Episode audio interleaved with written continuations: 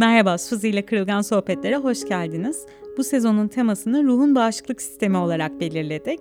Ve bugün yine ruhumuzun bağışıklık sistemini güçlendirmek için yapabileceğimiz bir takım şeylerden bahsetmek istiyorum.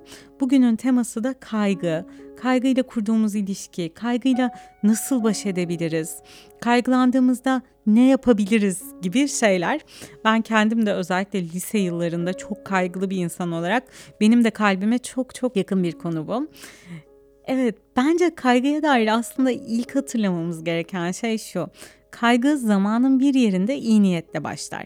Yani biz her ne için kaygılanıyorsak aslında kaygının mesajı dikkatli ol, kendine iyi bak, şunu yap, bunu yap falan gibi bir şeydir.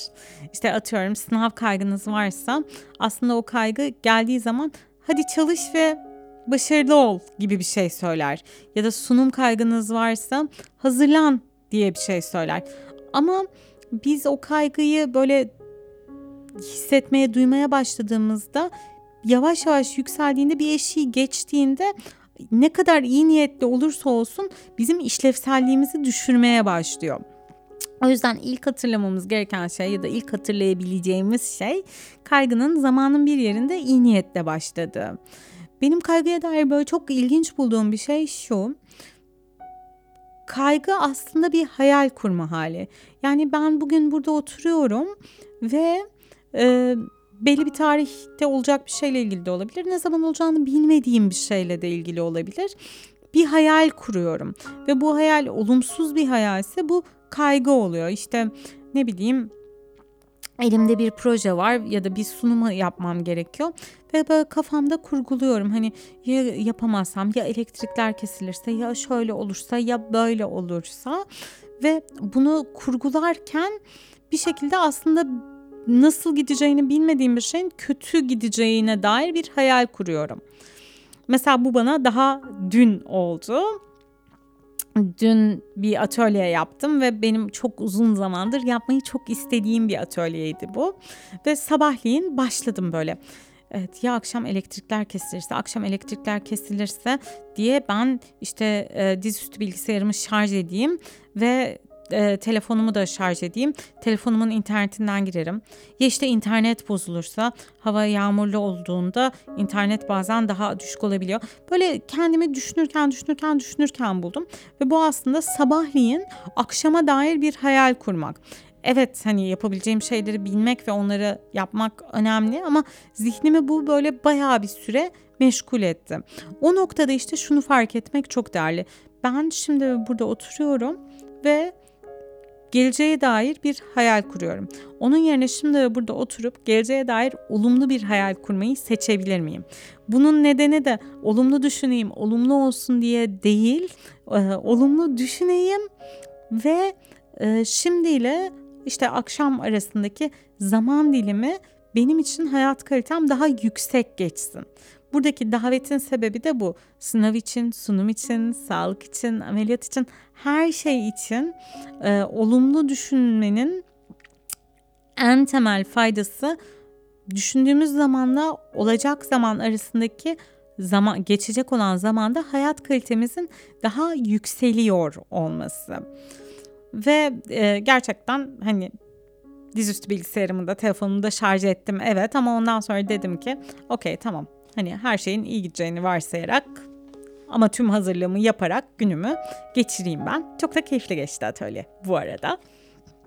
Kaygıya dair bir diğer şey de kaygıyla kurduğumuz ilişkiyi bir miktar değiştirebiliriz. Yani kaygı bizi ele geçiren bir şey ya da bizim böyle içinde yüzdüğümüz bir şey olmaktansa bizim baş ettiğimiz bir şey olabilir. Bu dili değiştirmekle başlıyor. Yani böyle işte çok kaygılıyım demek yerine e, şu an yoğun bir kaygı deneyimliyorum demek. Birazcık böyle sanal, yapay gibi geliyor ama gerçekten e, hem kendimize bunu bu şekilde söylediğimizde hem kaygılı bir insanla konuşurken onun için bu çerçeveyi değiştirdiğimizde hakikaten ciddi bir fark yaratıyor.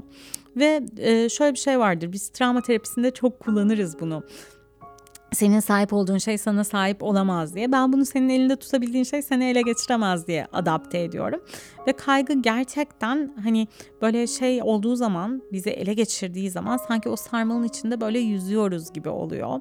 Benim kendi hayatımda özellikle böyle e, ortaokul, lise yıllarında psikolojiye meraklı bir genç kız olarak o kadar fen ağırlıklı bir okulda okurken gerçekten sınavlar işte e, okulun sistemi şu su bu su beni çok çok kaygılandırıyordu ve mesela benim için kaygımın e, operasyonu şöyle oluyordu. İşte karnımda bir şey hissediyordum. O karnımda hissettiğim şey beynime bir sinyal yolluyordu. Beynime giden sinyal büyüyordu, karnıma geri sinyal yolluyordu.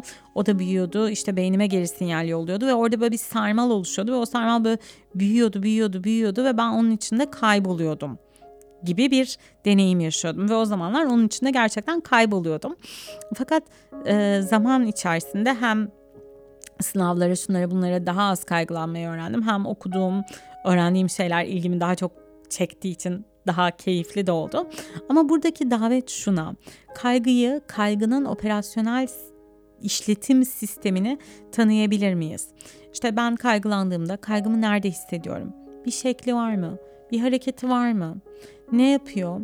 Hala devam ediyor mu? Ee, çünkü biliyorsunuz Mindfulness Podcast'inde de bundan bahsetmiştim.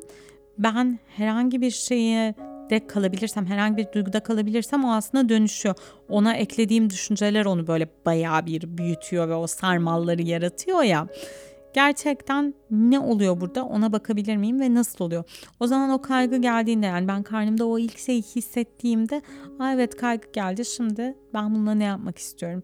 Aa evet devam ediyor bak böyle oluyor falan diyebilirim ve ben bunları tanıdığımda, bunları görebildiğimde bunun beni ele geçirme olasılığı gitgide azalıyor. Bu da bir diğer davet. Kaygıya dair yapabileceğim iki tane daha öneri var. Bunlardan bir tanesi meditasyon pratiği. Düzenli meditasyon pratiği kaygı hissettiğimiz zaman aslında ondan ayrışmamızı da kolaylaştıran bir şey. Dolayısıyla davetimiz her gün bir dakika meditasyona başlamaya.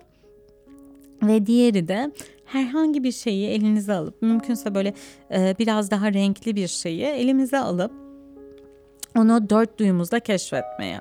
İşte mesela ben şu anda burada bir tane e, camdan top e, bir küre var ve içinde bir takım işte baloncuklar var kırmızı bir şey var. Onu elime alıyorum ve işte elimdeki hissiyatına bakıyorum. Birazcık soğuk, Ondan sonra işte renklerine bakıyorum. Kırmızı ve şeffaf ve hani içinden geçtiği şey de yani arkasındaki şeyin de rengini görüyorsunuz. Benim siyah bir kotum var ve siyah kotumu görüyorum onun arkasından şu anda. Ee, vurayım masaya mesela onunla böyle bir ses çıkartıyor.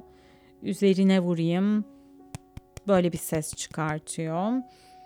Bir kokusu var aslında böyle değişik kolonya parfüm arası bir kokusu var. Evet bu şekilde herhangi bir şeyi dört duyumuzla incelemek. Bu da bizi şimdi ve buradaya getiriyor. Çünkü istediğimiz şey şimdi ve burada da kalmak. Çünkü kaygı aslında en başta söylediğim gibi bugün burada ne olacağını bilmediğim bir geleceğe dair kurduğum olumsuz hayal seti. Dolayısıyla davetimiz şimdi ve buradaya gelmek ve bilinçli olarak daha olumlu bir hayal kurmaya niyet etmek en azından. Benim kalbime çok değen bir mevzu kaygı çünkü çok uzun süre gerçekten çok kaygılı bir insan olarak yaşadım. Hala da hani ara ara kaygılandığımda güzel kaygılanırım yani. Ve bunlar yani bu anlattığım her şeyi ben kendi hayatımda kendi kaygımla baş etmek için kullanıyorum. Özellikle meditasyon gerçekten çok yapıyorum. O yüzden dilerim sizin de kalbinize dokunur anlattıklarım. Eğer faydalanırsanız hani aa bu iyi geldi dediğiniz bir şey olursa lütfen yazın, paylaşın.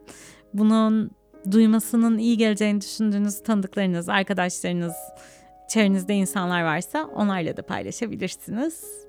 Namaste efendim.